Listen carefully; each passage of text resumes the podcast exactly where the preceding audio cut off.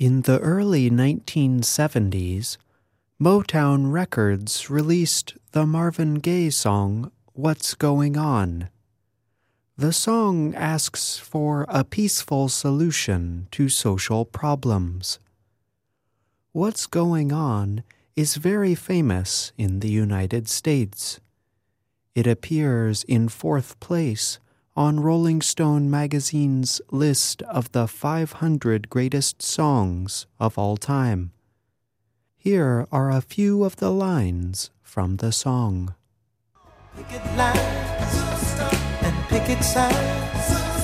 Don't punish me with brutality.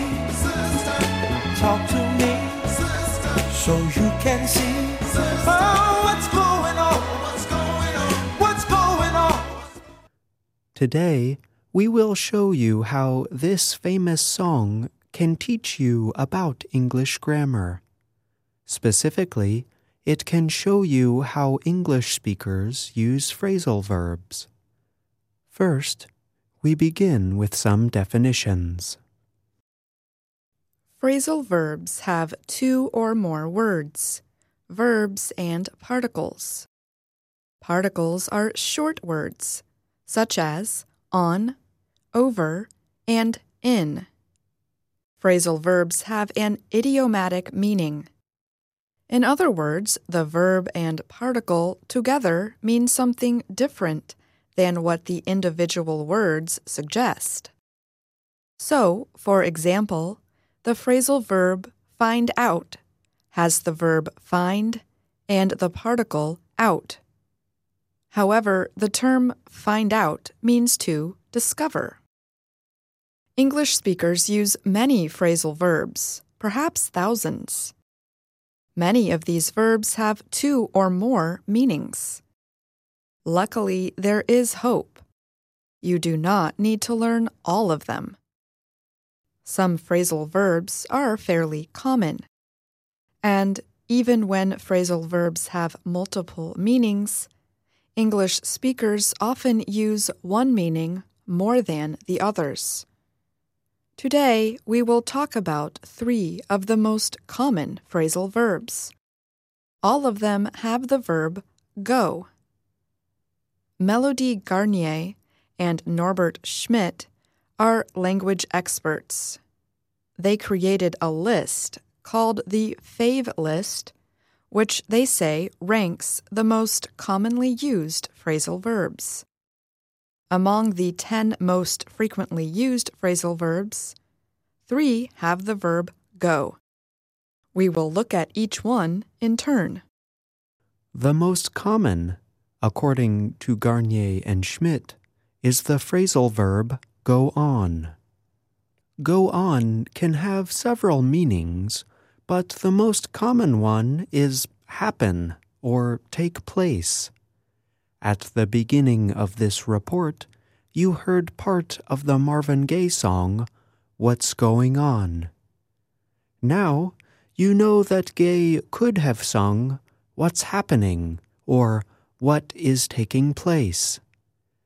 You might hear the words go on in the news or when two people are talking to each other.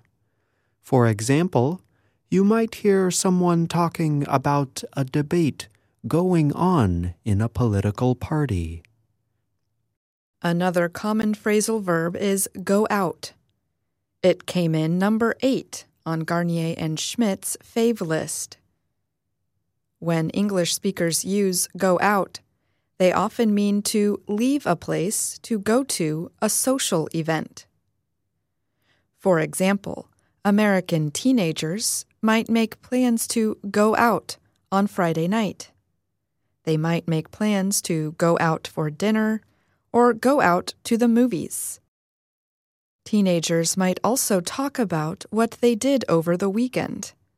So, a person might say, I went out with friends on Friday night. This is the past tense form of go out.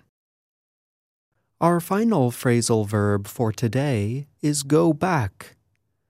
The PHaVE list ranks this at number five on the list of most commonly used phrasal verbs.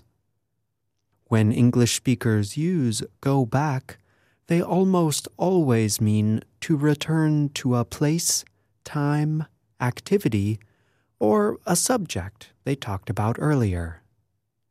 Here is an example from the American film Happy Gilmore. In the movie, people try to make the villain, Shooter McGavin, lose a golf game by distracting him. Here is what he says.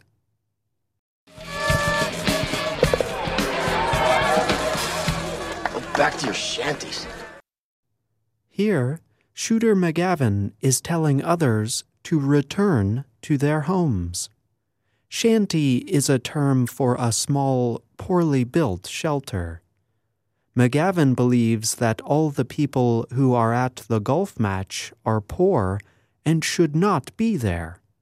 Now you can understand why he is the villain in the film.